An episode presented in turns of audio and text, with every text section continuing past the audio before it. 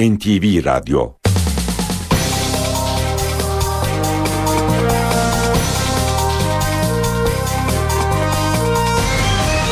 İşe giderken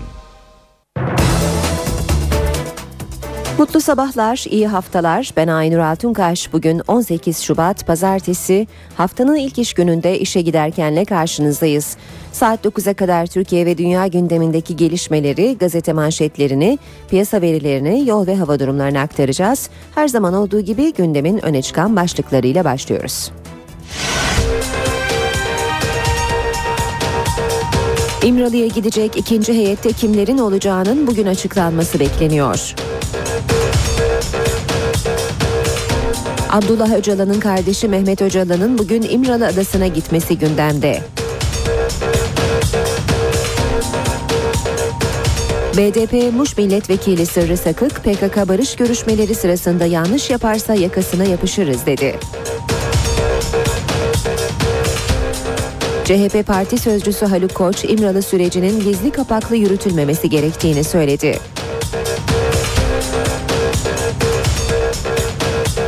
İmralı sürecine tepki gösteren MHP Grup Başkan Vekili Oktay Vural, Öcalan mahkum ama Başbakan da İmralı'ya mahkum olmuş dedi.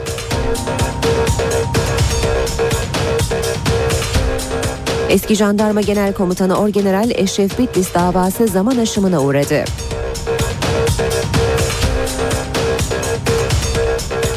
Türkiye'nin ilk yerli araştırma gemisi TÜBİTAK Marmara denize indirildi. Ermenistan'da Halk Cumhurbaşkanlığı seçimi için bugün sandık başına gidiyor. Avrupa'nın en genç ülkesi Kosova bağımsızlığının 5. yılını kutladı. İşe giderken gazetelerin gündemi.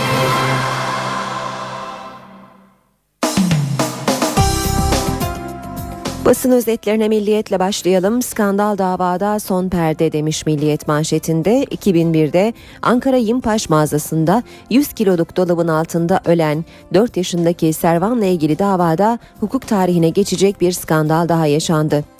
Tek ayağı boşlukta duran oyuncak dolabının üzerine devrilmesi sonucu ölen Servan Karahan'ın ailesi 2001'de dava açtı. Yargılama sonunda mağazanın 3 yöneticisi sadece 755'er lira para cezasına çarptırıldı. Ancak bu cezalar bir türlü tahsil edilemedi ve 7,5 yıl sonunda zaman aşımına uğradı.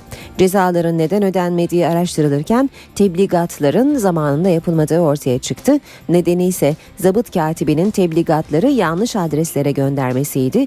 Katip yargılandı, beraat etti. Dosya Yargıtay'a gitti. Sonunda 6 ay hapis çıktı ancak 3 bin lira para cezasına çevrildi. Son skandala bilirkişiler imza attı. 3 kişilik bilirkişi heyetinin dava dosyasını okumadan rapor hazırladığı ortaya çıktı. Rapordaki tarihin dosyanın mahkemeden alındığı tarihten eski olduğu belirlenince dava açıldı. Önce ceza alan bilirkişiler Yargıtay aşamaları sonrası beraat etti diyor Milliyet haberinde. Devam edelim yine milliyetten ikinci İmralı heyeti için onay çıktı.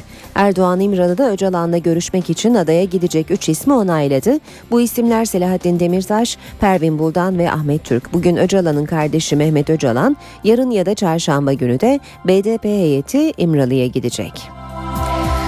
Hürriyetle devam ediyoruz. Yunus'u alın demiş manşeti Hürriyet'in. Başbakan Yardımcısı Bekir Bozdağ Hollanda'da bakıcı aile olarak bir lezbiyen çifte verilen Yunus'un alınması için yeni dava açılması talimatı verdi. Yine Hürriyet gazetesinden aktaralım. Kepek, e, kepenk indir diyeni kovun. Başbakan Tayyip Erdoğan dün Midyat'ta katıldığı toplu açılış töreninde BDP ve MHP'ye sert mesajlar gönderdi. Erdoğan etnik milliyetçiliği kim yaparsa yapsın o sapkınlığın içindedir, fesat içindedir, fitne peşindedir dedi. Abim biraz huzur istiyor. İstifa kararıyla dünyayı sarsan Papa 16. Benedikt inzivaya çekilmeden önceki son ayininde balkonundan meydandaki kalabalığa teşekkür etti. 89 yaşındaki Papa'nın kardeşi abim yaşlandı, huzur istiyor açıklaması yaptı. Meteor düştü peki parçası nerede? Rusya'da Güney Urallar bölgesinde yüzlerce kişinin yaralanmasına neden olan meteorun sırrı çözülemedi. Göktaşına ait tek bir parça bile bulunamadı. Sabahla devam edelim. Ne Türk ne Kürt milliyetçiliği demiş manşeti sabahın. Başbakan Erdoğan'ın Mardin'den yaptığı açıklama, Midyat'tan yaptığı Kızıltepe'den e, yaptığı açıklamalar bu süreçte kimse karşımıza Kürtlükle de Türklükle de çıkmasın her türlü milliyetçiliği ayaklar altına aldık. Etnik milliyetçiliği kim yaparsa yapsın o sapkınlık, cehalet ve fesat içinde fitne peşindedir.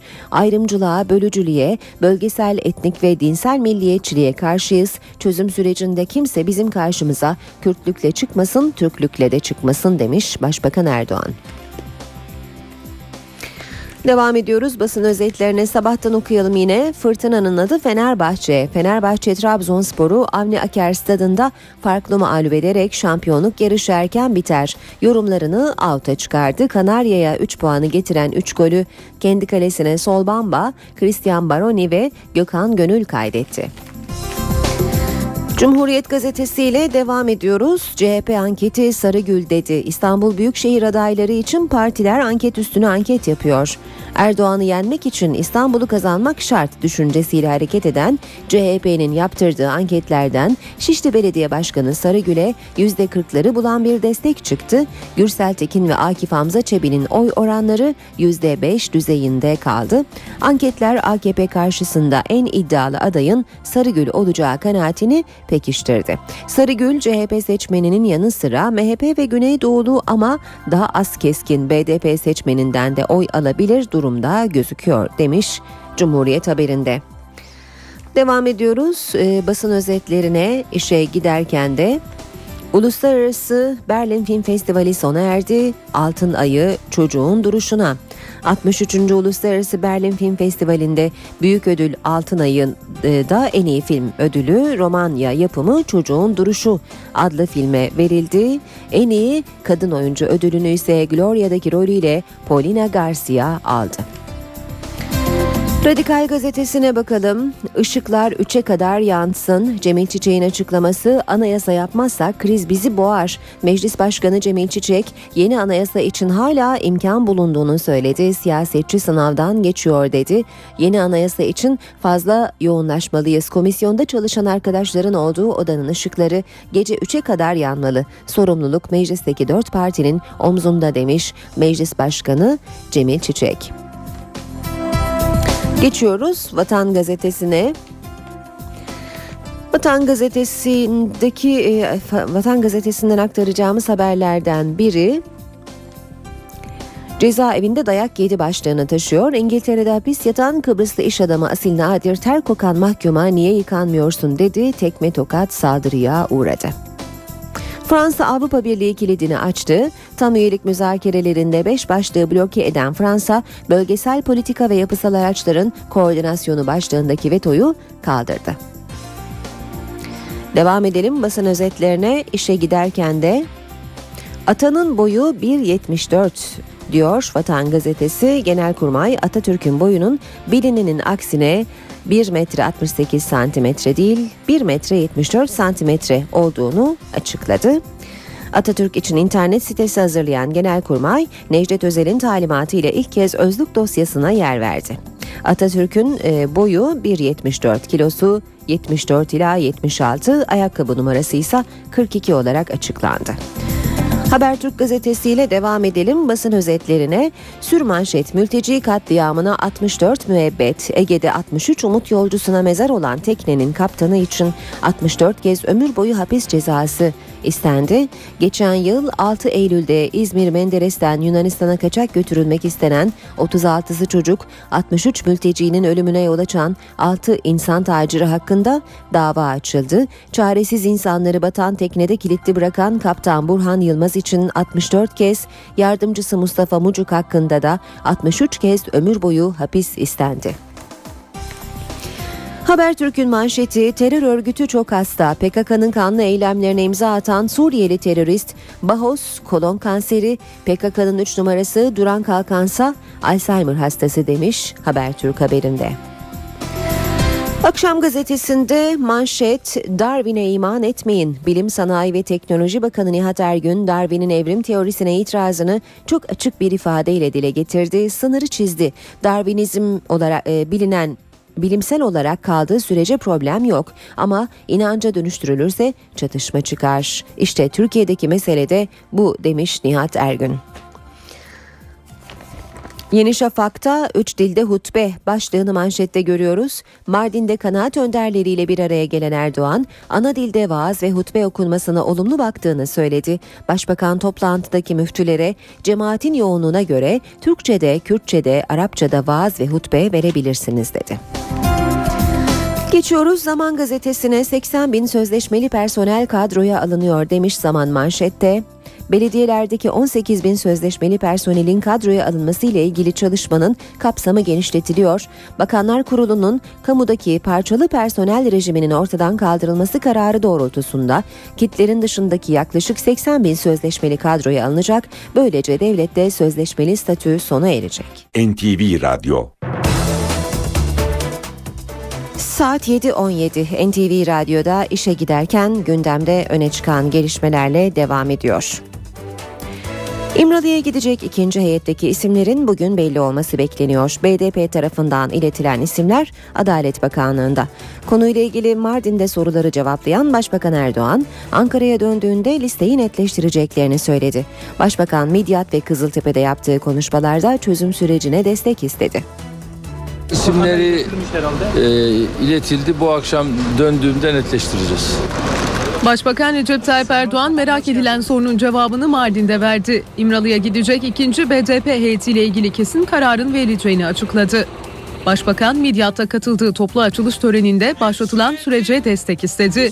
Her türlü milliyetçiliğin karşısında olduklarını söyledi. Bu süreçte kimse bizim karşımıza Kürtlükle çıkmasın. Kimse bizim karşımıza Türklükle de çıkmasın. Biz her türlü milliyetçiliği ayaklarının altına almış bir iktidarız. Benim sevgili Midyatlı kardeşlerim, arkamızda durduğunuz sürece biz bu meselenin üzerine kararlılıkla gidiyoruz ve gideceğiz. Kızıltepe'de de Başbakan Erdoğan'ın gündeminde terör vardı. Nefret, öfke, şiddet sadece bizim ortak düşmanlarımızı umutlandırır. Artık düşmanları sevindirmeyeceğiz. Artık aramıza nifak sokmak isteyenleri, öfkenin ve nefretin dilini kullananları, gençlerin kanıyla beslenen savaş baronlarını sevindirmeyeceğiz. Başbakan anaların ağlamadığı bir Türkiye için çalıştıklarını ifade etti. Sizler umudu aykırırken Rize'de de aynı umut haykırılıyor. Sizler burada ne kadar umutluysanız İstanbul'da o kadar umutlu, Ankara'da o kadar umutlu. Düşmanı değil, artık anneleri, artık babaları, artık kadınları sevindirelim. Başbakan Erdoğan Mardin temasları sırasında yeni anayasa çalışmalarına da değindi. Sürecin yavaş ilerlemesinde sorumluluğun muhalefet partilerinde olduğunu söyledi. BDP heyetinden önce İmralı'ya başka bir ziyaret söz konusu edinilen bilgilere göre Abdullah Öcalan'ın kardeşi Mehmet Öcalan'ın bu sabah İmralı adasına götürülmesi ve Abdullah Öcalan'la görüştürülmesi bekleniyor. BDP Muş Milletvekili Sırrı Sakık İmralı süreciyle ilgili konuştu. PKK yanlış yaparsa yakasına yapışırız diyen Sakık, barışa engel olması halinde PKK'ya da göz yummayacaklarını söyledi. İmralı süreciyle ilgili konuşan diğer bir isim de BDP eş başkanı Selahattin Demirtaş'tı. Barış sürecinde BDP'li Sırrı Sakık'tan PKK'ya uyarı geldi. Sırrı Sakık, PKK yanlış yaparsa gözünün yaşına bakmayız dedi. Eğer bu konuda PKK yanlış yapmak, yanlış gibi bir şey yapıyorsa, barış görüşmelerinde engelse biz PKK'nın de yakasına yapışırız. Sırrı Sakık görüşmelerin içeriğinin daha şeffaf hale gelmesini istedi. Görüşmeler belki bugün daha da olgunlaşmadığı için bir kısmını paylaşmayabilirsiniz. Ama biz Türkiye'de barış isteyen sadece Kürtler değil, bu coğrafyada yaşayan bütün halklar açıkça görüşmelerde ne konuştuğunuzu, ne tartıştığınızı bilmek istiyoruz. İmralı'ya gidecek heyet için adı geçen BDP eş başkanı Selahattin Demirtaş da süreçle ilgili Şanlıurfa'da konuştu. Kendimize güveneceğiz. Birbirimize güveneceğiz. AKP'ye değil. Bu sürece barış süreci diyorsak, Sayın Öcalan'ın arkasında olacağız. Ona güç vereceğiz, destek vereceğiz. Akan kanın da böylece duracağına inanacağız. İmralı ile ilgili CHP kanadından da bir açıklama geldi. CHP Parti Sözcüsü Haluk Koç, İmralı süreci konusunda hükümeti uyardı. Samsun'da bir toplantıda konuşan Koç, sürecin şeffaf bir şekilde tartışılması gerektiğini söyledi. Eğer bu ülkede gerçekten barış olacaksa, gerçekten akan kandıracaksa buna herkese beraber biz de mutlu oluruz. Ama bu süreci, bu süreci kendi çıkarlarına göre, kendi siyasi beklentilerine göre şekillendirir taşırsa milletin kabul etmeyeceği bir takım taahhütlerle milletin önüne gelirsen yanlış yaparsın. Gizli kapaklı olmaz bu işler dedik. Türkiye Büyük Millet Meclisi meşru zemin dedik. Meşru aktörler var dedik. Gel milletin önünde şeffaf tartışalım dedik bu konu. Eğer bu kafana giderse Sayın Başbakan ve ona takılmış AKP çoğunluğu milletin önüne getirecekleri anayasanın adı soyadı AKP, BDP, PKK anayasası olur. İmralı sürecine MHP'dense tepki sürüyor. İzmir Urla'da konuşan Grup Başkan Vekili Oktay Vural, Öcalan mahkum ama Başbakan da İmralı'ya mahkum olmuş ifadesini kullandı. Televizyonları açıyorsunuz. İmralı kalktı, İmralı indi. Aşağı İmralı, yukarı İmralı. Kim gidecek, bilmem ne gidecek. Türkiye Cumhuriyeti Devleti'nin başbakanı muhatabı haline gelmiş. O bir mahkum. Ama görüyoruz ki maalesef Türkiye Cumhuriyeti'nin başbakanı da İmralı'ya mahkum olmuş. Sayın Başbakan diyor ki savaş kolay, barış zordur. Ne savaşı ya? Ne savaşı? Kim kimle savaşıyor? Sadece ve sadece bu milletin birliğine, bütünlüğüne, bayrağına, kardeşlerine, egemenliğine, adına bir saldırı var. İşe giderken Türkiye Büyük Millet Meclisi'nin gündeminde bu hafta neler olacak kısaca ona bakalım. Meclisin ana gündem maddesi sağlıkta kamu özel ortaklığına ilişkin yasa tasarısı olacak. Yasa dışı dinlemelerle ilgili oluşturulan komisyon da perşembe günü ilk toplantısını yapacak. Türkiye Büyük Millet Meclisi'nin bu haftaki ana gündem maddesi sağlıkta kamu özel ortaklığı. Meclis Genel Kurulu Sağlık Bakanlığı'nın özel sektörle yapacağı işbirliklerle ilgili kanun ve kanun değişikliklerini temel kanun olarak iki bölüm halinde görüşecek. Muhalefetin sert eleştirilerine neden olan düzenlemeyle ilgili görüşmeler tamamlanamazsa meclis hafta sonu da mesai yapacak. Tasarı yasalaşırsa Sağlık Bakanlığı ve bağlı kuruluşlar hazineye ait taşınmazlar üzerinde sağlık tesisi yaptırabilecek. Bu tesisler özel sektör tarafından 30 yıla kadar değişen sürelerde kiralanabilecek. Tesislerin yapımı ve yenilenmesi için açık ihale, ihale veya pazarlık usullerinden biri benimsenebilecek. Bu işlemler kamu ihale kanununa tabi olmayacak. Sağlık Bakanı Mehmet Müezzinoğlu salı günkü AK Parti grubunda tasarıyla ilgili bilgi verecek. Ayrıca milletvekillerinin sorularını yanıtlayacak. Bu hafta meclisteki komisyonlara bir yenisi daha eklenecek. Yasa dışı dinleme ve izlemeler için kurulan araştırma komisyonu ilk mesaisini yapacak. Komisyonda Adalet Bakanlığı, MİT, Emniyet, Jandarma ve dinlemelerin ana karargahı olarak bilinen Telekom İletişim Başkanlığı yetkilileri dinlenecek. Başbakan Erdoğan 8115 engelli memur alımına ilişkin müjdeyi salı günü vermişti. Ayrıntılar da netleşti. Buna göre atama işlemleri Mart ayında tamamlanacak. Memurların büyük çoğunluğu orta öğretim mezunlarından seçilecek. En çok alım hademe kadrosuna yapılacak. En çok alım yapacak kurumsa Diyanet İşleri Başkanlığı olacak.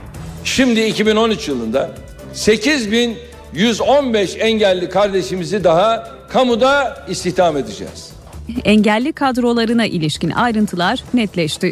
Kamu kurum ve kuruluşlarından gelen talepler doğrultusunda engelli memur kadrosu sayısı 5423'ten 8115'e çıkarıldı. Tercih işlemleri yakın bir zamanda başlatılacak. Atamaların ise Mart ayında tamamlanması hedefleniyor. Peki 8155 kişilik engelli memur kadrosu nasıl doldurulacak? Kadroların 5000'in üzerindeki bölümüne orta öğretim mezunları atanacak. 779 engelli memursa yalnızca lisans mezunlarından seçilecek.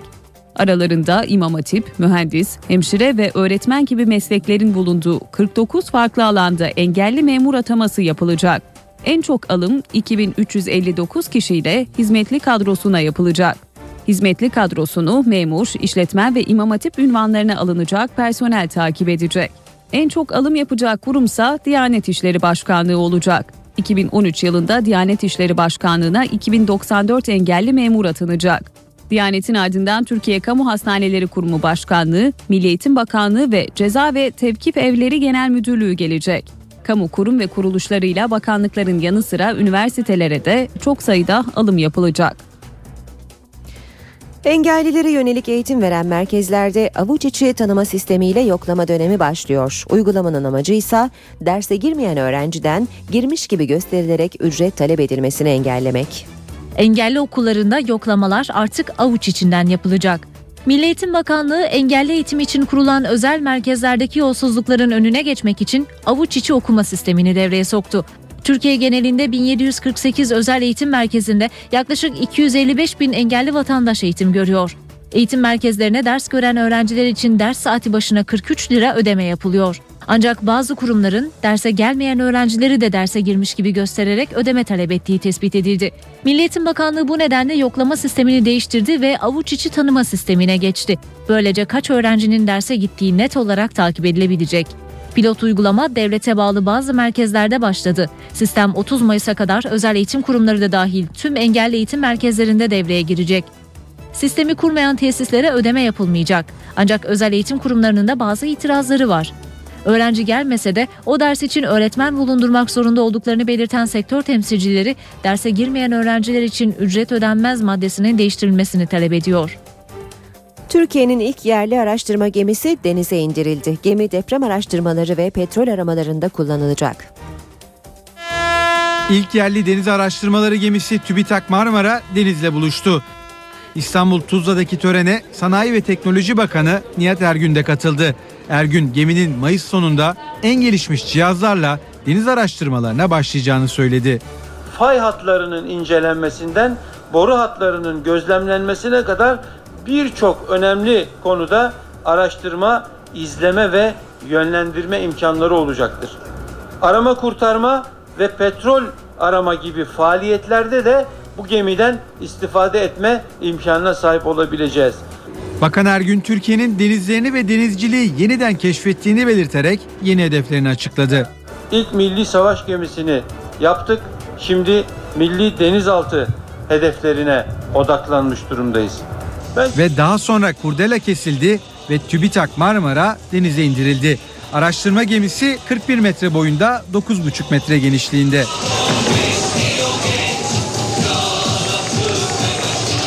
...500 gross tonluk gemi başta boğazlar olmak üzere deniz kirliliğini takip edecek, boru hatlarını gözlemleyecek, deniz dibindeki canlı yaşamını izleyecek, kaza ve afetlerde veri akışı sağlayacak. 3000 metre derinliği tarayabilen TÜBİTAK Marmara'da 11'i bilim adamı 23 kişilik bir ekip görev yapacak. Saat 7.30 olmak üzere NTV Radyo'da işe giderken de birlikteyiz. Birazdan 3 büyük şehrimizin trafik notlarını aktaracağız ve spor haberlerine bakacağız. Şimdi kısa bir aramız var. Ara vermeden önce gündemin başlıklarını da kısaca hatırlayalım. İmralı'ya gidecek ikinci heyette kimlerin olacağının bugün açıklanması bekleniyor. Abdullah Öcalan'ın kardeşi Mehmet Öcalan'ın bugün İmralı Adası'na gitmesi gündemde. BDP Muş Milletvekili Sırrı Sakık, PKK barış görüşmeleri sırasında yanlış yaparsa yakasına yapışırız dedi. CHP Parti Sözcüsü Haluk Koç, İmralı sürecinin gizli kapaklı yürütülmemesi gerektiğini söyledi.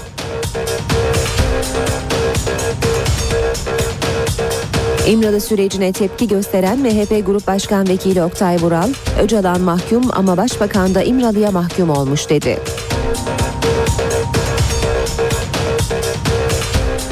Eski Jandarma Genel Komutanı Orgeneral Eşref Bitlis davası zaman aşımına uğradı.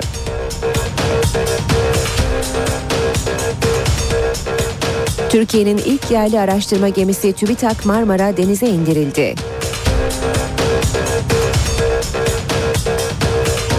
Ermenistan'da Halk Cumhurbaşkanlığı seçimi için bugün sandık başına gidiyor. Avrupa'nın en genç ülkesi Kosova bağımsızlığının 5. yılını kutladı.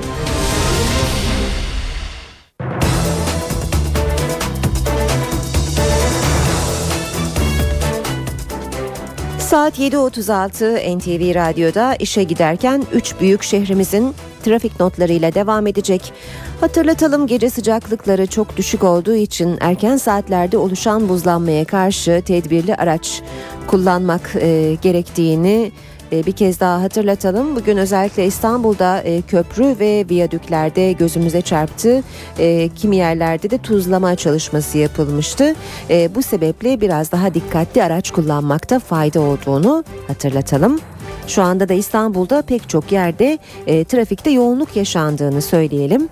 Anadolu Avrupa geçişinde Fatih Sultan Mehmet Köprüsü'nde yoğunluk Kozyatağı kavşağında başlıyor e, ve Ümraniye kavşağına kadar devam ediyor. Sonrasında trafik akıcı ancak Kavacığa yaklaşırken yeniden yoğunlaşıyor. Köprü girişine kadar yoğun Ters yönde ise e, gişelerde başlayan bir yoğunluk olduğunu ve bu yoğunluğunda köprü çıkışında bir süre daha etkili olduğunu görüyoruz.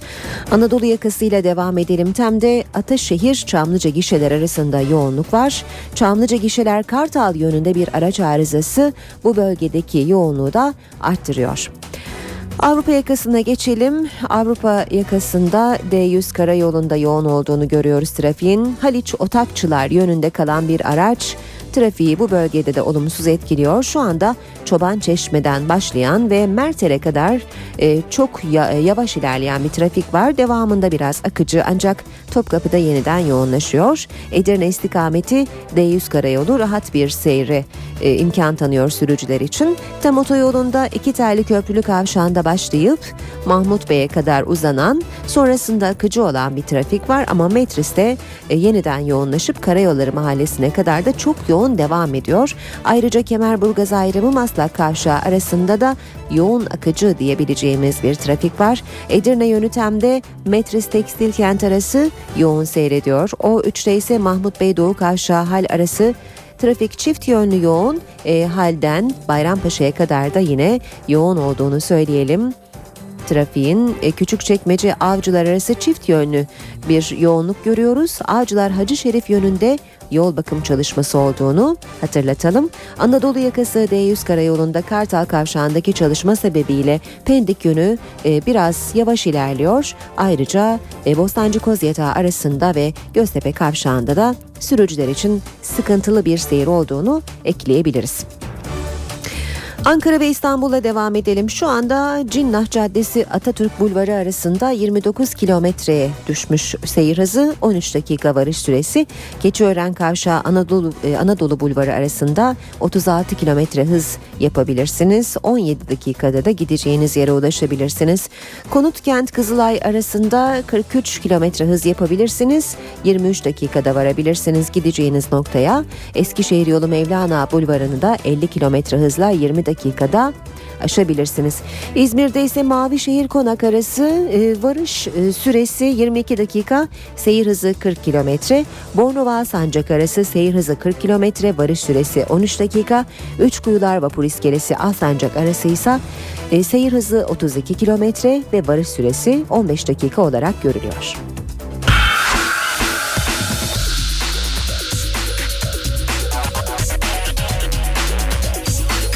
Spor sayfaları.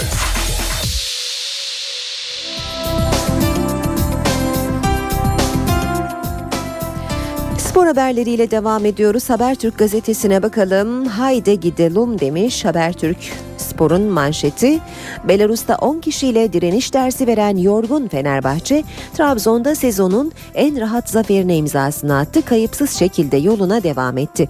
Horonun merkezi Karadeniz'de çalıp söyleyen Kanarya'ydı. Avni Aker'de oynadığı son 11 maçta 8. kez gülen Sarı Lacivertler ligde ikinci sıraya terfi etti. Egemen'in kaleden çıkardığı pozisyonun çok tartışıldığı maçın en talihsizi kuşkusuz Sol Bamba'ydı. Önce kendi kalesine gol attı sonra Christian'ın şutunda şanssız şekilde top sırtına çarpınca konuk ekip 2-0'ı yakaladı. Demoralize olan Fırtına'ya son darbeyi Gökhan indirdi. 3-0. En farklı deplasman galibiyetine ulaşan Kanarya'da maç sonrası bayram, Trabzon'da ise Sadri Şener yönetimine protesto vardı. Spor Toto Süper Lig'in e, e, bu haftasının son maçının bugün oynanacağını hatırlatalım. Bu akşam saat 20'de İstanbul'da Recep Tayyip Erdoğan stadında Kasımpaşa Sivas Spor'u ağırlayacak. Yine Habertürk'ten okuyalım hesap lütfen. Beşiktaş'ta Başkan Fikret Orman taraftarı da çileden çıkaran son dakika golleri konusunda Samet Aybaba ile görüşecek. Kartal'ın patronu Samet Aybaba'nın bile çözümünü bilmediğini söylediği bu sezonun hastalığı konusunda bilgi alacak. Cenk'te de yırtık çıktı. E, Kartal'da sakatlıklar bir türlü bitmek bilmiyor. Son kurbansa kaleci Cenk Gönendi. Gaziantep maçı öncesi yapılan hafta başı antrenmanında sert bir e, şutu karşılarken sol dirseği geriye giden ve kulüp doktoru İsmail Başöz'ün zorlanma ve ödem tespit ettiği genç file bekçisinde bir de çok ufak yırtık çıktığı öğrenildi. Devam ediyoruz spor haberleri aktarmaya. Geçelim Hürriyet gazetesine. Yine önce Trabzon Fenerbahçe maçı ile ilgili haberlere bakacağız. Saatli Bamba hafta içinde hasta olduğu için hastanede tedavi gören Trabzonspor'un fil dişi sahilli savunmacısı dün son anda sahaya çıktı. Onur'u iki kez mağlup etti. Haberin manşeti ise Trabzon Fener'e hep Kadıköy. Trabzonspor Fenerbahçe'yi ve fil dişi sahilli oyuncusunu durduramadı. Sarı lacivertler son 9 yılda sıkça yaptığı gibi Avni Aker stadında yine zafere koştu. Bamba önce kendi filelerini havalandırdı ardından da sırtına çarpan topla takımının gardını düşürdü. Gökhan Gönül geceye nokta koydu. Hakem kararıyla geçmedi. Hakem hocaları 8. dakikadaki pozisyonun gol olmadığında birleşti. Maçın hakemlerinin kararına Erman Toroğlu'nun da yorumu var. Aynı yönde karar vermiş. Piero gol dedi, Merk güvenmedi. Yayıncı kuruluşun yorumcusu eski hakem Marcus Merk topu içeride gösteren ölçüm yazılımı Piero'nun yanıltıcı olduğunu söyledi. Devam ediyoruz. Eski dostların ekran polemiği başlığıyla e, milli takımda yıllarca birlikte oynayan Tolunay Kafkas'la Hakan Şükür canlı yayında söz düellosuna girmişler. Takımımdan her zaman memnundum. Aykut Kocaman'ın açıklaması. Aykut Kocaman sürekli döverek, söverek, iterek, vurarak gelişim olmaz. Ben takımımdan memnunum ama bunu kamuoyuna anlatmanın imkanı yok dedi. Devam ediyoruz yine Hürriyet gazetesinden aktarmaya. Avni Aker'de oynamayı seviyorum. Christian dördüncü golünü attığı Trabzon'da deplasmanda gibi hissetmediğini dile getirmiş. Burada sahaya çıkma hoşuma gidiyor. Fenerbahçe'nin Brezilyalı futbolcusu zor bir maçta galibiyet aldık. Avni Aker stadında oynamayı çok seviyorum. Şanslı olan taraftık ve güzel bir akşamdı dedi. İstifa sesleri Şener, Avni Aker'de bir gün sonra tekrar protestolara maruz kaldı. Trabzonspor Başkanı Fenerbahçe maçının ilk yarısı ve mücadele sonrası taraftarla e, taraftarlar tarafından istifaya davet edildi. Sadri Şener te- tepkiler üzerine tribünü terk etti. Düelloda gülen yok. Ordu Spor sahasında ağırladığı İstanbul Büyükşehir Belediye'yi Umbides ve Yusuf'la avlasa da Viska ve Ömercan'ın gollerine engel olamadı. Skor 2-2. Kaplan Kanarya'yı avladı.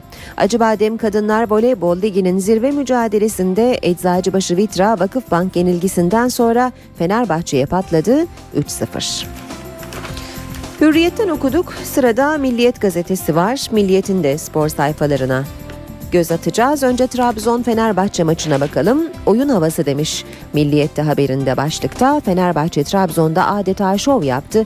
Farklı galibiyetle lider Galatasaray'ın peşini bırakmadı. Sarı lacivertler Sol Bamba'nın kendi kalesine attığı golle büyük avantaj yakaladı. Ardından Christian'ın vuruşu yine Sol Bamba'nın sırtına çarparak filelere gidince ev sahibi adeta maçı bıraktı. İkinci yarıda Gökhan Gönül'le 3 puanı garantiye alan Fenerbahçe ligde ikinci sıraya çıktı. Şampiyon şampiyonluk umutlarını arttırdı.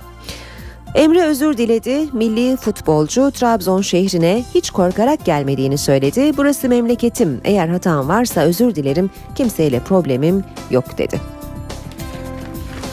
Döverek olmaz Aykut Kocaman'ın sözü Milliyet'te başlıkta Kocaman Batı maçından sonra ortaya koydukları direncin mutluluk verici olduğunu söyledi. Gelişim sabırla ve çalışarak olur, döverek söverek olmaz dedi. Soğuk korkuttu. Sakatlığı yüzünden maçın ikinci yarısına çıkamayan Musa Sol herkesi korkuttu. Golcü oyuncu adalesinde sertleşme olduğunu, bir aksilik yaşamadığı takdirde Bate Borisov maçında forma giyebileceğini söyledi. Sov'un bugün kontrolden geçeceği ve kesin durumunun netlik kazanacağı bildirildi. Milliyet'in spor sayfalarından aktarmaya devam edelim. O devir bitti. Beşiktaş Başkanı Orman 2-3 yenilgiyle sezon ortasında hoca göndermek devri artık geride kaldı. Biz hocamızdan memnunuz ve onun arkasındayız. Biz öyle birkaç yenilgiyle yıkılacak kulüp ve camia değiliz diye konuştu. Devam ediyoruz yine Milliyet gazetesinden aktarmaya. Eczacı lige döndü az önce aktarmıştık. Avrupa defterini kapatan Eczacıbaşı Acıbadem Bayanlar Voleybol Ligi'nde Fenerbahçe'ye nefes aldırmadı. İlk devredeki gibi maçı set vermeden 3-0 kazandı. Atletico çok rahat. Arda Turan'ın takımı Atletico Madrid, Valladolid deplasmanında sahadan 3-0'lık galibiyetle ayrıldı. Yine milliyetten okuyalım. Drogba çok ders verir. Güney Afrika'nın önde gelen teknik adamlarından Muhsin Ertuğral, Didier Drogba transferini değerlendirmiş. Galatasaraylı futbolcular ondan çok şey öğreneceklerdir. Bence futbol adına vereceği mesajlar da çok önemli dedi. Aslan şahlandı 77-70 Türkiye Kupası'nı Fenerbahçe'ye kaptıran ardından Avrupa defterini kapatan Cimbom ligin ilk yarısında deplasmanda yendiği Anadolu Efes'e eksiklerine rağmen yine şans tanımadı yaralarını sardı.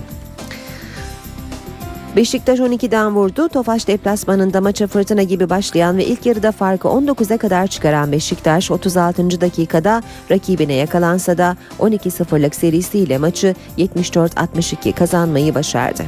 Ve son başlık Bamit çok farklı. Zirve ortağı Bamit sahasında Erdemir'i ikinci yarıdaki oyunuyla farklı yendi. Ev sahibi bu sonuçla evindeki yenilmezlik serisini 11 haftaya yükseltti. Skor 92-68.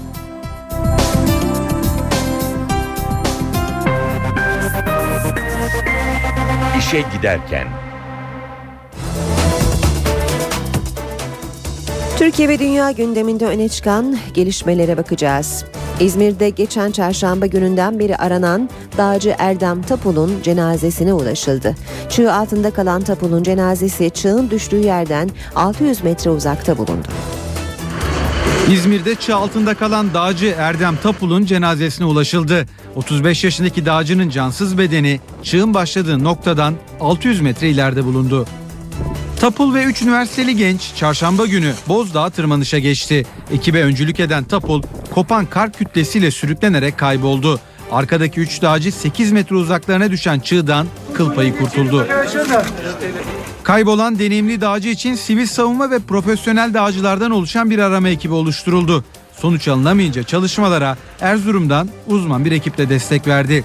Yer yer 2,5 metreyi bulan kar yığınları arasında teknolojik cihazlarla da arama yapıldı.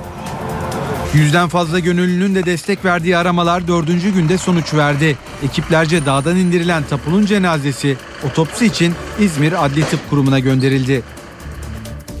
Antalya'daki selde hayatını kaybeden 3 yaşındaki Irmak Reyhaniye'nin cenazesi İskenderun'da toprağa verildi.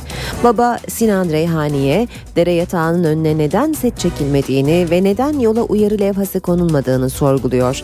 Aile sorumlular hakkında dava açacak. Oğlumu kurtarabildim. Eşimi alabildim. Bıraktım oğlanı. Kızı aramaya için tekrar daldım suya bir iki defa ama bu sefer oğlumu kaybettim. Varlığını hissettim bir anda onu aldım. Antalya'da sele kapılan otomobilde hayatını kaybeden Mini Kırmak son yolculuğuna uğurlandı. Cenazesi önce Hatay İskenderun'da yaşayan dedesinin evine götürüldü. Helallik alındı ardından Irmak'ın tabutu taziye çadırına taşındı. Anne Filiz Reyhaniyeli kızıyla vedalaşırken zor anlar yaşadı.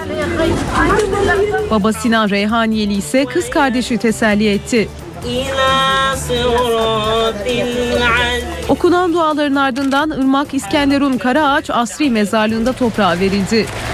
Reyhani ailesinin içinde olduğu otomobil 14 Şubat'ta Antalya'da sele kapılarak dereye sürüklenmişti. Baba Sinan Reyhaniyeli eşini ve oğlunu otomobilden çıkarmayı başardı ancak 3 yaşındaki Irmak selde kayboldu. Küçük kızın cenazesi olaydan 43 saat sonra bulundu. Kızlarını toprağa veren Reyhani ailesi sorumluların bulunmasını istedi. Aile ihmali olanlar hakkında dava açacak. İki yangın haberiyle devam edelim. Dün Kahramanmaraş'ta Afşin Elbistan Termik Santrali'nde yangın çıktı. Santralin ikinci ünitesinde filtrelerdeki kömür tozlarının tutuşmasıyla çıkan yangında alevler kısa sürede üçüncü üniteye sıçradı. İtfaiye ekipleri ve bir helikopterle söndürme çalışmasına başlandı.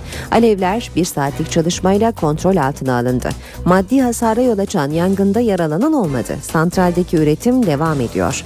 Termik santralin ikinci ünitesinde iki haftadır bakım yapılıyordu. Dün başka bir yangın haberi de Çanakkale Boğazı'ndan geldi. Türk bandıralı bir yük gemisinde çıkan yangın kontrol altına alındı. Doğan Aslan bölgesindeki Boca adlı gemide henüz belirlenemeyen bir nedenle yangın çıktı. 80 metre uzunluğundaki gemideki alevler personelin müdahalesiyle kontrol altına alındı. Demir atan geminin yan yattığı görüldü. Geminin 14 personelinden 11'i kurtarıldı. Bulgaristan'dan Yunanistan'a buğday götürdüğü öğrenilen geminin batma tehlikesi devam ediyor. İzmir'de geçen yıl Eylül ayında yaşanan tekne faciası ile ilgili iddianame hazırlandı. 63 kişinin hayatına mal olan kaza ile ilgili 3'ü Suriyeli, 6 sanık hakkında 63 herkes müebbet hapis isteniyor. İzmir'de 63 yasa dışı göçmenin hayatını kaybettiği kazaya ilişkin iddianame tamamlandı. Mahkeme tarafından kabul edilen dosyada batan teknenin kaptanı hakkında çarpıcı iddialar yer aldı. Olay geçen yıl Eylül ayında İzmir açıklarında meydana geldi. İddianameye göre kaptan Burhan Yılmaz kazanın ardından karaya çıkmaya çalışan kaçaklardan Hüseyin Şabaz'ı ihbar edilmekten korktuğu için boğarak öldürmek istedi. 27 kaçak göçmen karaya ulaşarak hayatta kalmayı başardı. Güvenlik güçleri insan kaçakçılığı yapan 3'ü Türk, 3'ü Suriye uyruklu 6 kişiyi yakaladı. Savcı teknenin kaptanı Burhan Yılmaz hakkında 36'sı ağırlaştırılmış olmak üzere 64 kez müebbet, diğer sanıklar hakkındaysa 63'er kez müebbet hapis istedi. Polis insan ticareti yapan çetenin izini sürmeye devam ediyor. Hedefte kaçak göçmen trafiğini organize ettiği düşünülen Doktor Yuri Takma adlı çete üyesi var. NTV Radyo Herkese yeniden günaydın. Ben Aynur Altunkaş. İşe giderken de birazdan hava durumu için Gökhan Abur'la konuşacağız. Önce gündemin başlıklarını hatırlayalım.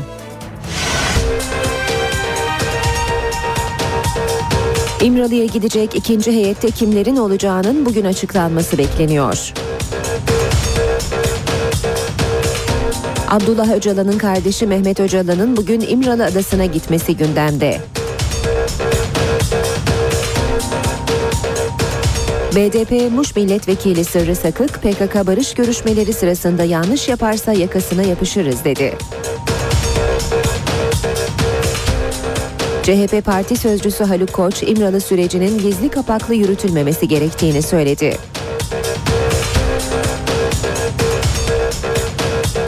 İmralı sürecine tepki gösteren MHP Grup Başkan Vekili Oktay Vural, Öcalan mahkum ama Başbakan da İmralı'ya mahkum olmuş dedi.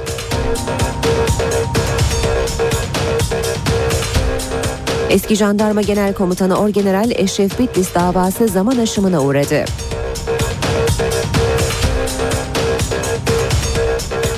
Türkiye'nin ilk yerli araştırma gemisi TÜBİTAK Marmara denize indirildi. Ermenistan'da Halk Cumhurbaşkanlığı seçimi için bugün sandık başına gidiyor. Avrupa'nın en genç ülkesi Kosova bağımsızlığının 5. yılını kutladı. Gökhan Abur günaydın. Günaydın. Soğuk bir hafta sonuydu. Yeni haftaya da soğuk mu giriyoruz? Evet soğuk başladık. Aslına bakarsanız bugün ülke genelinde hava oldukça soğuk. Bugün ve yarın soğuma devam edecek ama çarşambadan itibaren önce Akdeniz ve Ege'de e, iki haftanın ikinci yarısı da Batı bölgede Lodos'la birlikte sıcaklıklar yeniden yükselecek. Şu an itibariyle e, yağışlar etkisini sürdürüyor. Özellikle Afyonkarahisar, Niğde, Aksaray, Konya, Kayseri civarında hafif de olsa kar yağışı devam ediyor.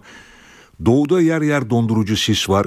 Hemen baktığım zaman Mersin'de yağmur var. Hatay'da gök gürültülü sağanaklar etkili ve özellikle yağışlar e, bugün için e, Akdeniz'in doğusu ve güneydoğuda kuvvetli sağanaklar şeklinde etkili olacak. Yarın batı bölgeler yeniden Lodos'la birlikte yağışlı havanın etkisine girecek. Yarınki yağışların özellikle İzmir, Manisa, Balıkesir, Ayvalık arasında daha kuvvetli olmasını bekliyoruz ki bu yağışlar akşam saatlerinde giderek etkisini artıracak.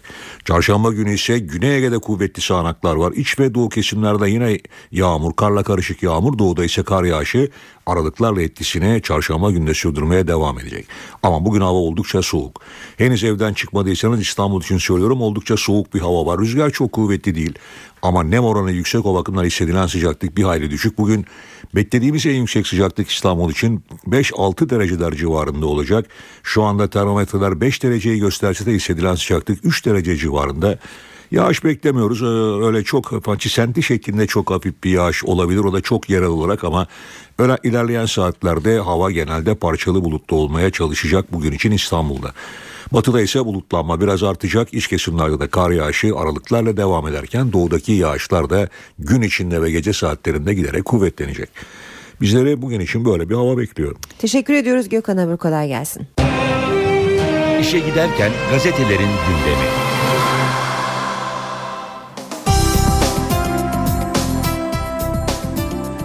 Basın özetleri var sırada Hürriyet gazetesiyle başlayacağız. Yunus'u alın manşetini görüyoruz. Başbakan yardımcısı Bekir Bozdağ, Hollanda'da bakıcı aile olarak bir lezbiyen çifte verilen Yunus'un alınması için yeni dava açılması talimatını verdi.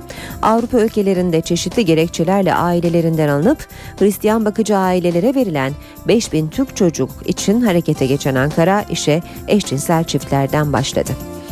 Kepenk indir diyeni kovun. Başbakan Tayyip Erdoğan dün Midyat'ta katıldığı toplu açılış töreninde BDP ve MHP'ye sert mesajlar gönderdi. Erdoğan, etnik milliyetçiliği kim yaparsa yapsın o sapkınlığın içindedir, fesat içindedir, fitne peşindedir dedi.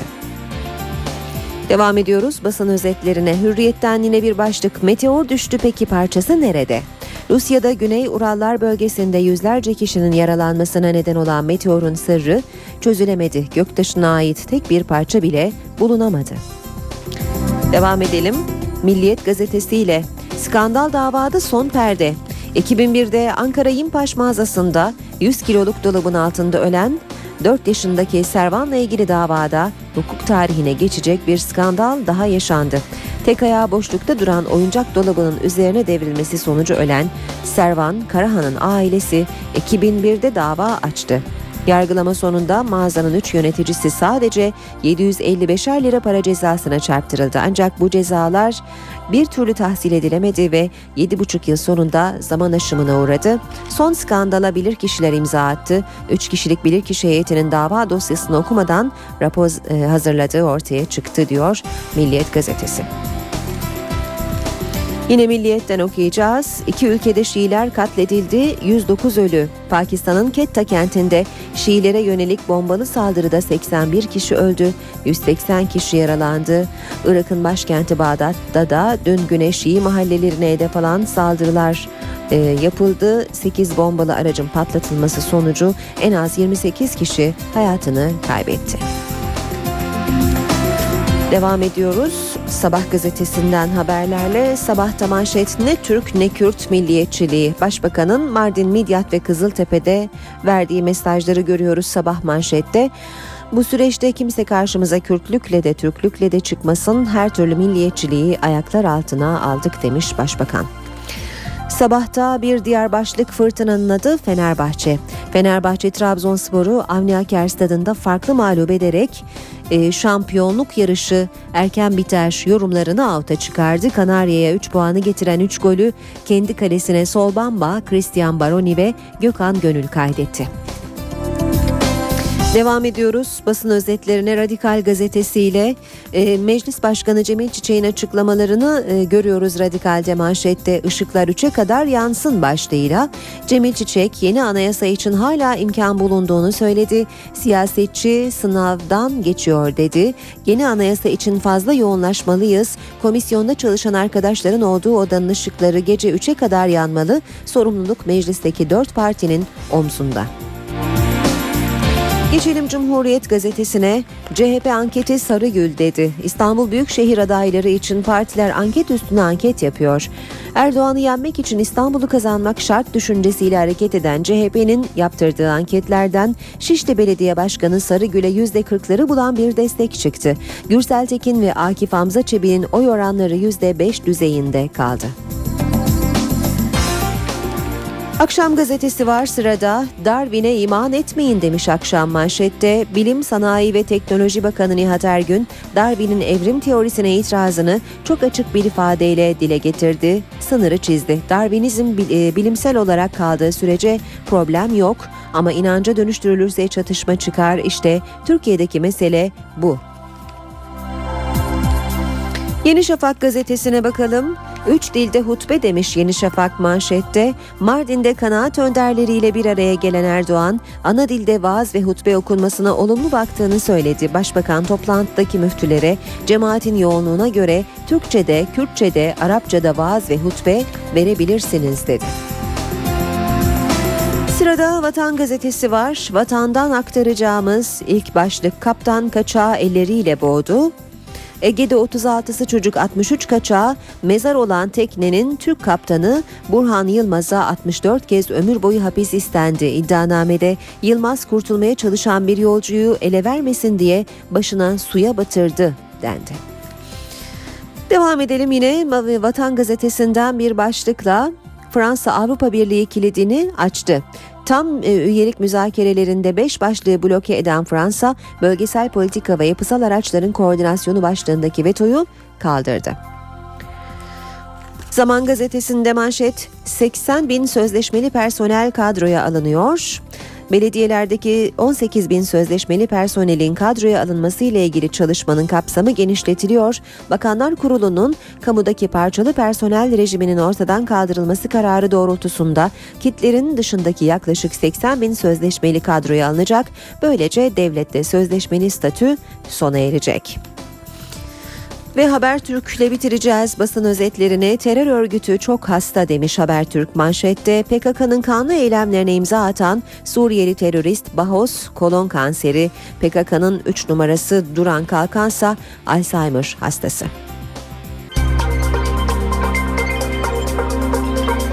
Ankara gündemi.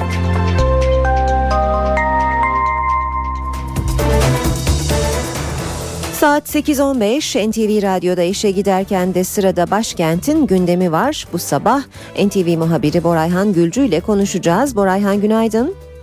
Günaydın Aynur. Ee, yeni haftaya da yine İmralı süreci tartışmalarıyla başlıyoruz. Ee, yeni heyetteki isimlerin belli olduğu söyleniyor ve heyetin bu hafta içinde gideceği ifade ediliyor. Sendeki bilgiler neler?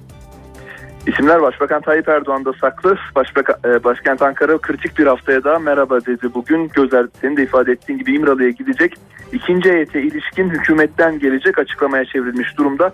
Başbakan Erdoğan dün Mardin'deydi. Orada yapmış olduğu açıklamada BDP'ler Adalet Bakanlığı'na resmi başvurusunu yaptı. İmralı'ya gidecek ikinci heyette kimlerin olacağının Ankara'ya döndüğünde kesinlik kazanacağını düşünüyorum ifadesini kullanmıştı. Bugün partisinin MYK toplantısı var. O toplantının ardından bu isimlerin ortaya çıkması bekleniyor. Daha önceki açıklamalara bakacak olursak Barış ve Demokrasi Partisi bu noktada özellikle eş başkanların gitmesi konusunda ısrarcıydı. Ancak Başbakan Tayyip Erdoğan da teröristlerle kucaklaşanı kesinlikle İmralı'ya göndermeyiz diyerek bir anlamda BDP eş başkanı Gültan Kışanan isminin üzerini çizmişti. Bugün artık Başbakan Tayyip Erdoğan'dan veyahut Adalet Bakanlığı'ndan gelecek açıklamayı bekliyoruz. Bir hatırlatma daha yapalım. Bugün Abdullah Öcalan'ın kardeşi Mehmet Öcalan adaya gidecek. İmralı'da olacak. Dönüşte onun taşıyacağı mesajlar da İmralı süreci açısından önem taşıyor. Cumhurbaşkanı Abdullah Gül'ün programına geçelim. Bugün 3 farklı kabulü olacak. Önce Fil Sahili Büyükelçisi Yakup Atlan'ın güven mektubunu kabul edecek. Bunun ardındansa ayrı ayrı Süryani Ortodoks Cemaati Ruhani lideri ile ABD Kongresi Avrupa Güvenlik ve İşbirliği Komisyonu eş başkanı Senatör Ben Cardin ve beraberindeki heyetleri kabul edecek Cumhurbaşkanı Gül. Başbakan Tayyip Erdoğan'ın programını az önce ifade etmiştik. Önce AK Parti Genel Merkezi'nde AK Parti Merkez Yürütme Kurulu'nu topluyor. Hemen ardındansa Arnavutluk Parlamento Başkanı Josefina Topalli Çoba ile bir görüşmesi var Başbakan Tayyip Erdoğan'ın. Meclis gündemine geçecek olursak bu hafta oldukça kritik bir hafta. Ana gündem maddesi sağlıkta kamu özel ortaklığı olacak Türkiye Büyük Millet Meclisi'nin. Meclis Genel Kurulu Sağlık Bakanlığı'nın özel sektörle yapacağı işbirlikleriyle ilgili kanun ve kanun değişikliklerini temel kanun olarak iki bölüm halinde görüşecek. Muhalefetin sert eleştirilerine neden olan düzenleme ile ilgili görüşmeler tamamlanamazsa meclis bu hafta sonu da çalışacak. Tasarı neler getiriyor? Yasalaşması halinde Sağlık Bakanlığı ve bağlı kuruluşlar hazineye ait taşınmazlar üzerine sağlık tesisi yaptırabilecekler. Bu tesisler özel sektör tarafından 30 yıla kadar değişen sürelerde kiralanabilecek. Meclisin programının oldukça yoğun olduğunu ifade etmiştik. Komisyonlara bir yenisi daha ekleniyor. Bugün yasa dışı dinleme ve izlemeler için kurulan araştırma komisyonu ilk mesaisini yapacak. Bilindiği gibi Başbakan Tayyip Erdoğan ilk defa NTV ekranlarında bu konuyu açıklamıştı. Benim çalışma ofisimi de dinlediler. Orada da böcek bulundu ifadesini kullanmıştı ve o açıklamanın hemen ardından da bu komisyonun kurulması yönelik ilk adım atılmıştı. Komisyonda kimler dinlenecek? Adalet Bakanlığı, MİT, Emniyet, Jandarma ve dinlemelerin ana karargahı olarak belirlenen Telekom İletişim Başkanlığı yetkilileri bu komisyona gelerek bildiklerini anlatacaklar. Evet başkent Ankara'da günün öne çıkan başlıkları bu şekilde olacak. Bizler de gün içerisinde tüm bu gelişmeleri aktarmayı sürdüreceğiz. Borayhan Gülcü'ye teşekkür ediyoruz. Şimdi üç büyük şehrimizin trafik notlarına bakacağız. İstanbul'la başlayalım. İstanbul'da pek çok ana arterin yoğun olduğunu hemen belirtelim başta. Özellikle Anadolu Avrupa yakası geçişi köprülerde yoğunluk var. Fatih Sultan Mehmet Köprüsü yoğunluğu Koz Yatağı'nda başlıyor. Boğaziçi Köprüsü ise Çamlıca'da ve her iki köprüde de köprü girişine kadar yoğun bir trafik olduğunu hemen belirtelim. Fatih Sultan Mehmet Köprüsü köprü çıkışında rahat ancak Boğaziçi Köprüsü Mecidiyeköy'e kadar yoğun olarak devam ediyor. Fatih Sultan Mehmet Köprüsü köprü yönünde tem otoyolunda Kemerburgaz'dan başlayan çok yoğun bir trafiğe sahip. Bu yoğunluk köprü çıkışına kadar da etkili. Boğaziçi Köprüsü Anadolu Avrupa Anadolu geçişi ise Zincirlikuyu itibarıyla yoğun köprü çıkışından itibaren rahat. D100'de e, Şirin Evler Merter itibarıyla başlayan yoğunluk Darül Aceze'ye kadar devam ediyor. İncirli Kavşağı Çobançeşme arası da yine yoğun seyrediyor. Tem otoyolunda Edirne istikameti Karayolları Mahallesi Tekstil Kent arası yoğun seyrediyor. Anadolu yakasında Tem otoyolunda Ataşehir Çamlıca gişeler arası yoğun bir trafiğe sahip D100'de Kartal Kavşağı, Bostancı Kozyatağı arası çift yönlü ve Küçük Yalı Kavşağı da çift yönlü olarak yoğun bir trafiğe sahip. Göztepe Kavşağı Uzunçayır arasında da yoğunlaşan bir seyir görüyoruz. O 3'te Mahmut Bey Doğu Kavşağı hal arası yine çift yönlü bir yoğunluk olduğunu söyleyebiliriz. Bu arada Bayrampaşa Otogar Davutpaşa arasında da çift yönlü yol bakım çalışması olduğunu hatırlatalım. Geçelim Ankara ve İzmir'e. Şu anda Cinnah Caddesi Anadolu Bulvarı arasında 25 km hızla seyredip 15 dakikada varış yerine ulaşabilirsiniz. Keçiören Kavşağı Anadolu Bulvarı arasını 15 dakikada 33 km hızla aşabilirsiniz. Konutkent Kızılay arası 23 dakikada 43 km hızla aşılabilir. Eskişehir yolu Mevlana Bulvarı arası da 30 dakikada 32 kilometre hızla aşılabilir. İzmir'de ise Mavişehir Konak arasında 32 kilometre hızla seyredip 27 dakikada varış yerine ulaşabilirsiniz. Bornova Alsancak arasını 13 dakikada 40 kilometre hızla aşabilirsiniz. Üç kuyulardan Alsancak'a da 25 dakikada 18 kilometre hızla gidebilirsiniz.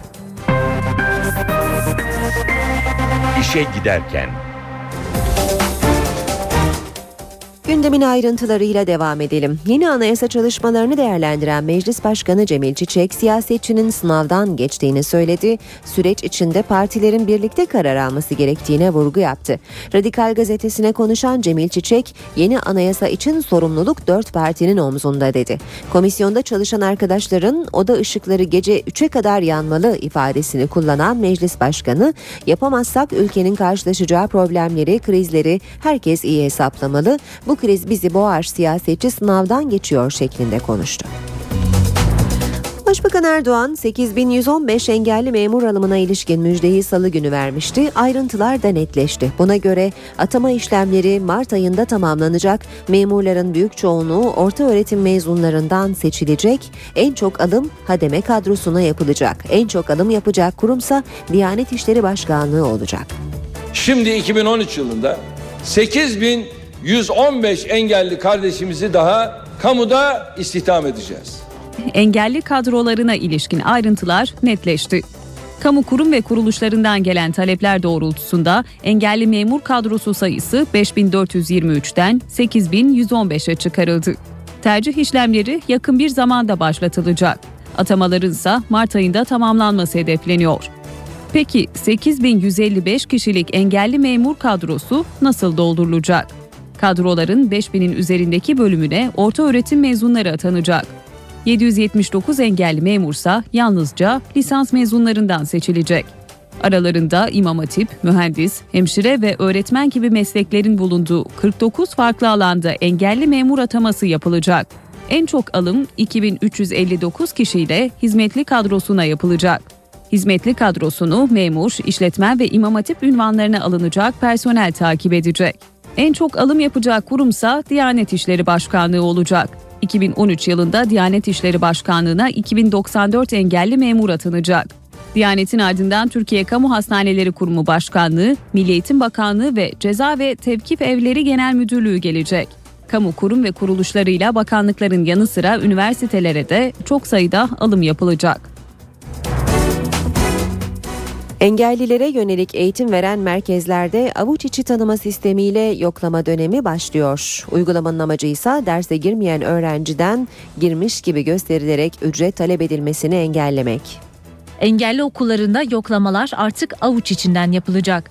Milli Eğitim Bakanlığı engelli eğitim için kurulan özel merkezlerdeki yolsuzlukların önüne geçmek için avuç içi okuma sistemini devreye soktu.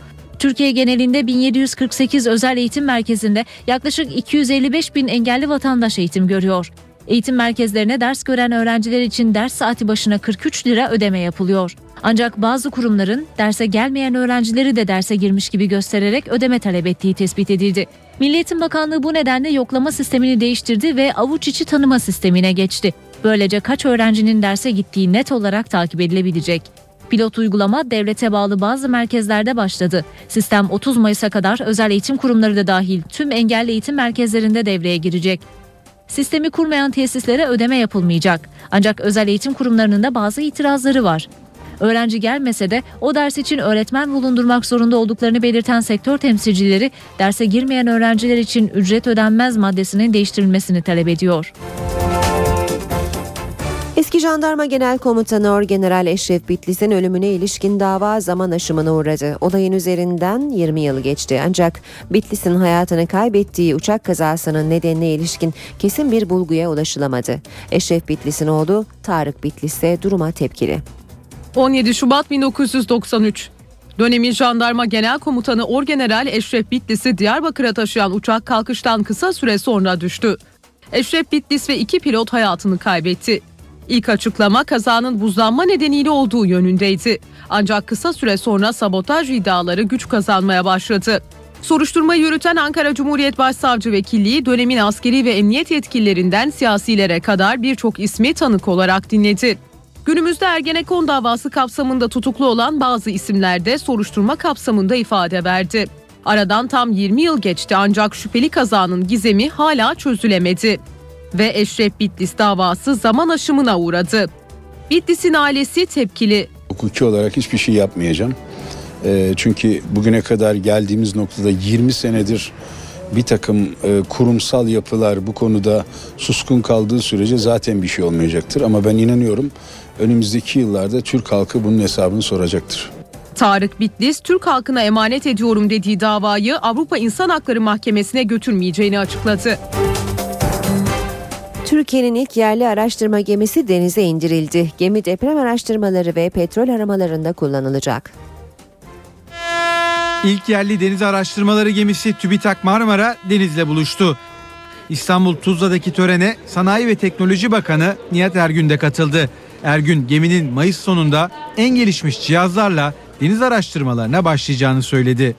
Fay hatlarının incelenmesinden boru hatlarının gözlemlenmesine kadar birçok önemli konuda araştırma, izleme ve yönlendirme imkanları olacaktır. Arama kurtarma ve petrol arama gibi faaliyetlerde de bu gemiden istifade etme imkanına sahip olabileceğiz. Bakan Ergün Türkiye'nin denizlerini ve denizciliği yeniden keşfettiğini belirterek yeni hedeflerini açıkladı. İlk milli savaş gemisini yaptık. Şimdi milli denizaltı hedeflerine odaklanmış durumdayız. Ve daha sonra kurdela kesildi ve TÜBİTAK Marmara denize indirildi. Araştırma gemisi 41 metre boyunda 9,5 metre genişliğinde.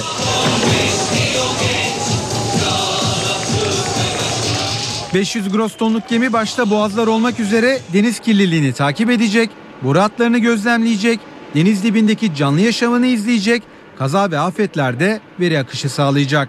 3000 metre derinliği tarayabilen TÜBİTAK Marmara'da 11'i bilim adamı 23 kişilik bir ekip görev yapacak. Piyasalara bakalım. İMKB 100 endeksi geçen haftayı 500 puan artışla %0,65 oranında değer kazanarak 78.081 puandan kapattı. Bu sabahsa serbest piyasada dolar 1.77, euro 2.36'dan işlem görüyor. Euro dolar 1.33, dolar yen 94 düzeyinde. Altının onsu 1609 dolar, kapalı çarşıda külçe altının gramı 92 lira. Cumhuriyet altın 626, çeyrek altın 155 liradan işlem görüyor. Brent petrolün varil fiyatı 118 dolar.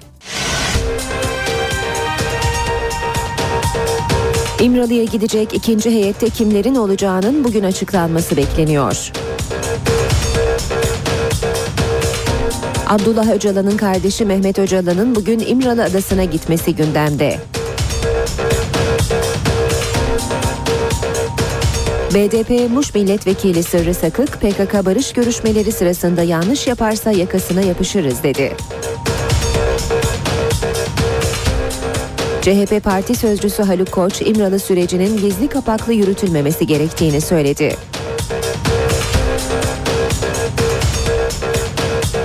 İmralı sürecine tepki gösteren MHP Grup Başkan Vekili Oktay Vural, Öcalan mahkum ama Başbakan da İmralı'ya mahkum olmuş dedi.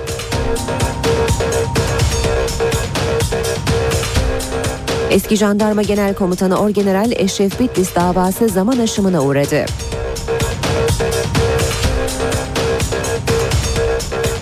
Türkiye'nin ilk yerli araştırma gemisi TÜBİTAK Marmara denize indirildi.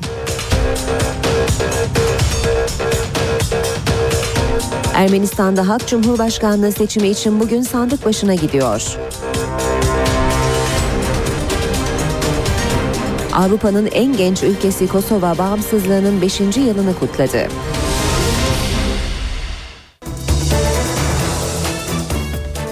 Saat 8.36 gündemin ayrıntılarına bakmaya devam ediyoruz işe giderken de.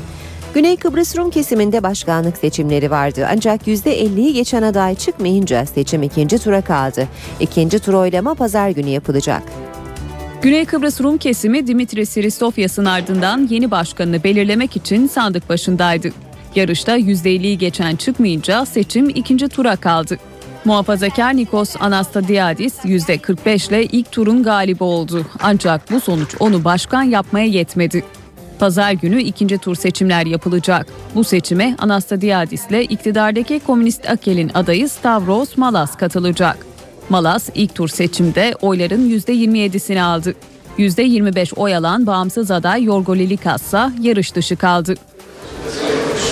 Seçimlerin favorisi Anastasiadis 2004 yılında referanduma götürülen Annan planına evet demişti.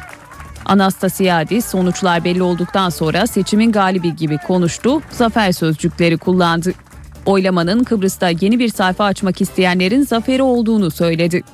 Anastasiadis ikinci turda birliğin sağlanması için siyasi gruplarla görüşmelere hemen başlayacağını ifade etti θα μετατραπεί σε μια ξεκάθαρη εντολή την επόμενη. Siyasi ittifakın sağlanması ve ulusal kurtuluş hükümetinin oluşturulmasıyla bu sonuçlar gelecek pazar günü net bir zafere dönüşecek. Κυβέρνησης εθνικής σωτηρίας.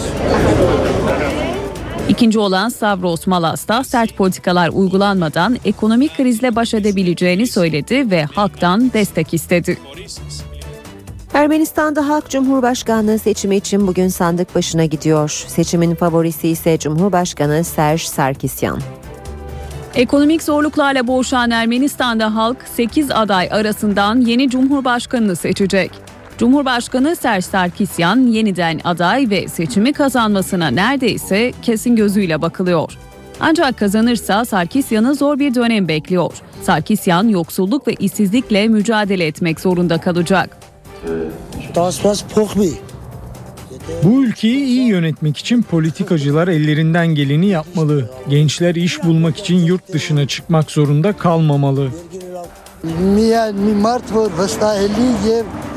Sarkisyan yeni iş olanakları sağlanacağını ve hayatın ucuzlayacağını söylüyor. Umudumu ona bağladım.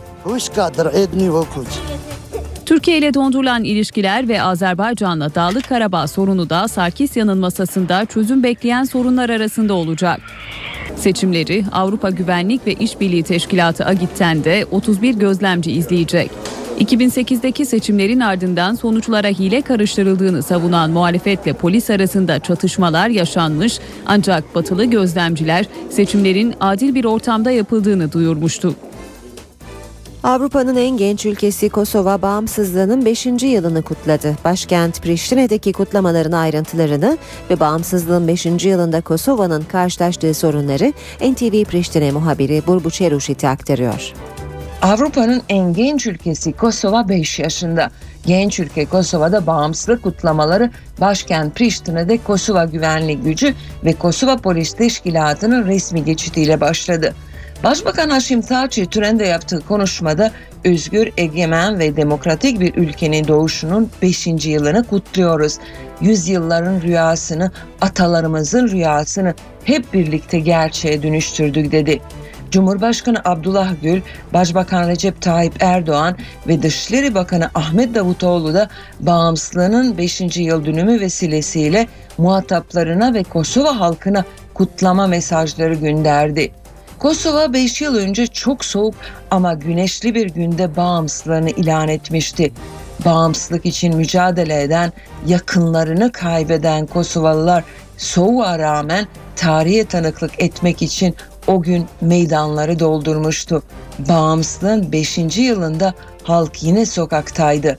Ancak bu kez halk arasında bağımsızlık coşkusuyla birlikte Kosova'nın geleceğine ilişkin endişeleri gözlemlemekte mümkündü.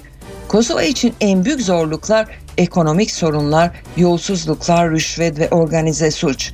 Bir diğer Kosova gerçeği ise yoğunlukla Sırpların yaşadığı sorunlu kuzey bölge. Kosova ile Sırbistan arasında geçen yıl başbakanlar düzeyinde başlatılan diyalog ile bu konudaki sorunların aşılması hedefleniyor. Burbuša Rušiti, NTV Priştine. Bulgaristan'da elektrik faturaları halkı sokağa döktü. Protestocular yabancı enerji dağıtım şirketlerinin ülkeyi terk etmesini istiyor. Yüksek elektrik faturaları Bulgarları isyan ettirdi. Başkent Sofya'da binlerce kişi elektrik dağıtımı yapan yabancı şirketlerin son iki ayda yaptığı zamları protesto etti. Göstericiler mafya ile işbirliği yapmakla suçladıkları hükümeti istifaya çağırdı. Protestocular yabancı elektrik dağıtım şirketlerinin ülkeyi terk etmesini, özelleştirilen elektrik dağıtımının da tekrar devlet kontrolüne geçmesini istiyor. Bulgaristan'da yapılan son anketler 2009'da iş başına gelen Başbakan Boyko Borisov'a olan desteğin gittikçe azaldığını gösteriyor. Temmuz ayında yapılacak seçimlerin Borisov'un Merkez Sağ Partisi GERB'le Muhalif Sosyalist Parti arasında başa baş geçmesi bekleniyor. Oscar ödülleri için geri sayım başladı. 24 Şubat'ta gerçekleşecek ödül töreni öncesinde NTV Radyo'nun Oscar tahminlerine bakalım. And the Oscar goes to... NTV Radyo'dan Oscar tahminleri.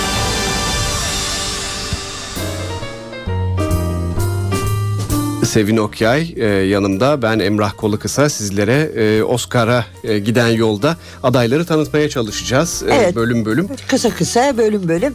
Küçükten başlayıp büyüğe mi gitsek acaba? Yani filmi en sona mı bıraksak? Olur en sona bırakalım.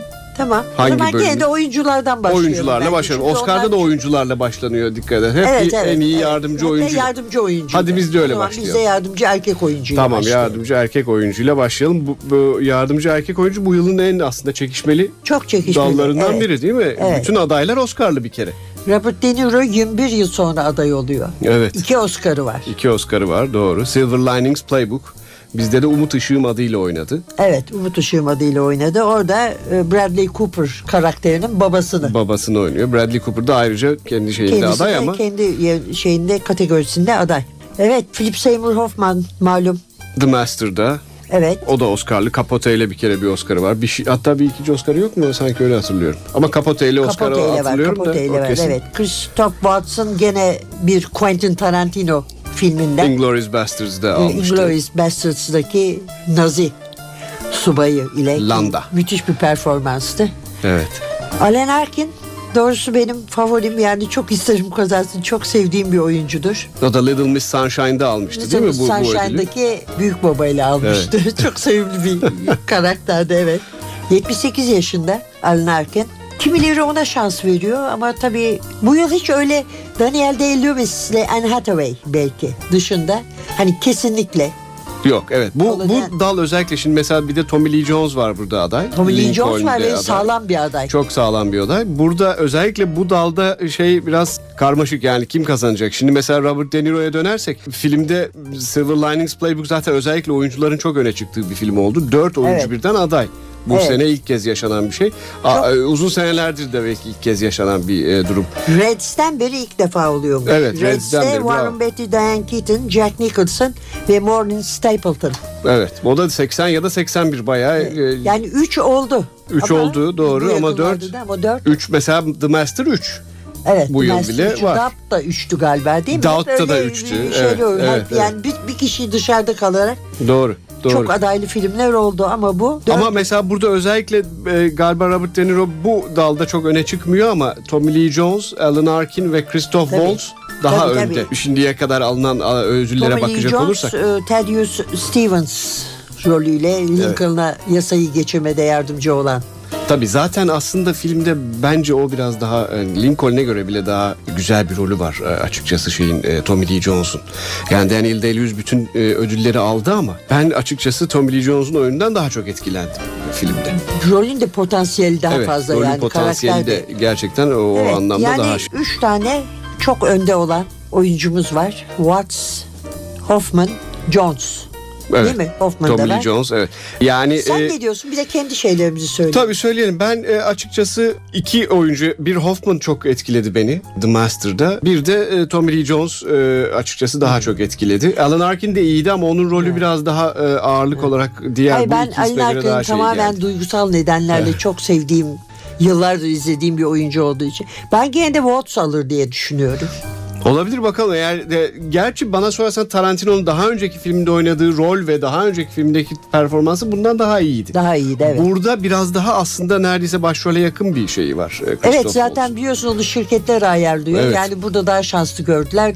Buraya çektiler bence. Demek ki öyle evet. Öyle o keza Golden Globe'da da aldı ödülü. Evet. BAFTA'da Evet, da yanılmıyorsam e, ona BAFTA'da mı da verdi, ona verdiler. Evet, evet. Evet, Evet. yani Yardımcı erkek oyuncu durumu böyle. böyle Tommy Lee Jones'la Christoph Waltz arasında gidiyor. E, ama ben açıkçası Hoffman'ı da çok beğendiğimi söylemek istiyorum. Peki o zaman bu bölümü burada kapatalım. Bir Evet. dahaki bölümde görüşmek üzere. Bir dahaki bölümde görüşmek üzere. And the Oscar goes to... NTV Radyo'dan Oscar tahminleri. Oscar tahminleriyle işe giderkenin sonuna geldik. Ben Aynur Altunkaş. Saat başında gelişmelerle yeniden buluşmak üzere. Hoşçakalın. NTV Radyo